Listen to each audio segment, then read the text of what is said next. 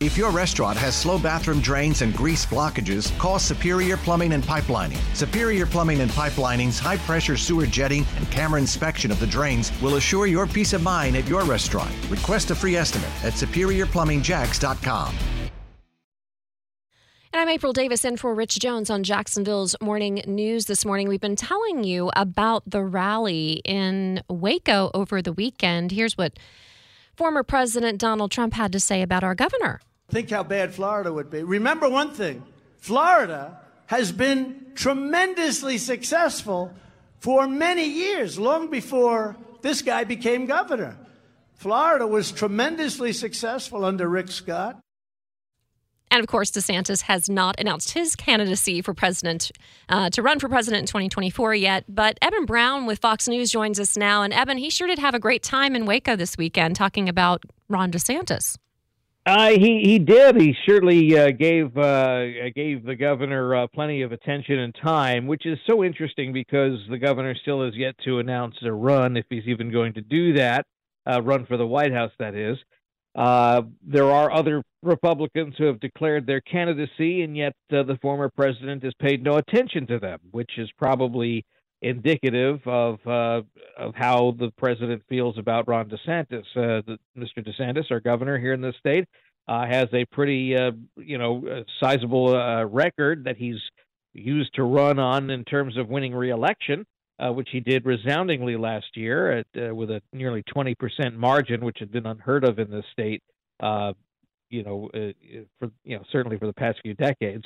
Uh, and so I, I, think that uh, it sort of um, tells that uh, the former president is worried that perhaps maybe the governor uh, would give him a real run for his money in that uh, in, in, the nominating contest. So uh, whether or not Governor DeSantis is actually going to declare, I still think is kind of up in the air. But maybe we'll probably find out over the next couple of months. Yeah, I think we'll find out pretty soon. And uh, he's definitely making the rounds. He'll be in Miami today. Governor DeSantis will be, and he seems to be giving a press conference daily. So it looks like he might be heading in that direction to run in 2024. Polls, of course, vary. Uh, the CPAC poll showing Trump in the lead, but when you lean toward uh, polling more people in Florida, they lean toward uh, DeSantis. But of course, we got to wait for him to actually announce first. So moving on to uh, Trump's indictment or possible indictment. Uh, the grand jury is apparently reconvening today. Uh, yes, uh, they are. Uh, what they'll actually do when they reconvene is kind of anyone's guess at this moment. I think uh, part of the reason why the former president made a big splash about this impending indictment is probably to get a lot of spotlight on it. And what we've seen since then is that uh, this is a rather weak case, if you can call it a case at all. Uh, the federal government, under both uh, the Trump and Biden administrations, have not bothered to pursue uh, this type of case regarding payments made to Stormy Daniels, whether or not it was a, a crime or even a campaign finance uh, violation of some kind.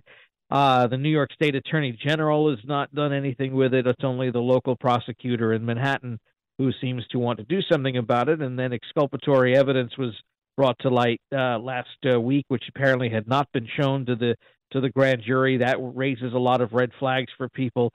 Uh, I just think it's very uh, telling that uh, uh, a very blue prosecutor in a very blue district, in a very blue city, in a very blue state, is having so much difficulty time, so much difficulty in in returning an indictment.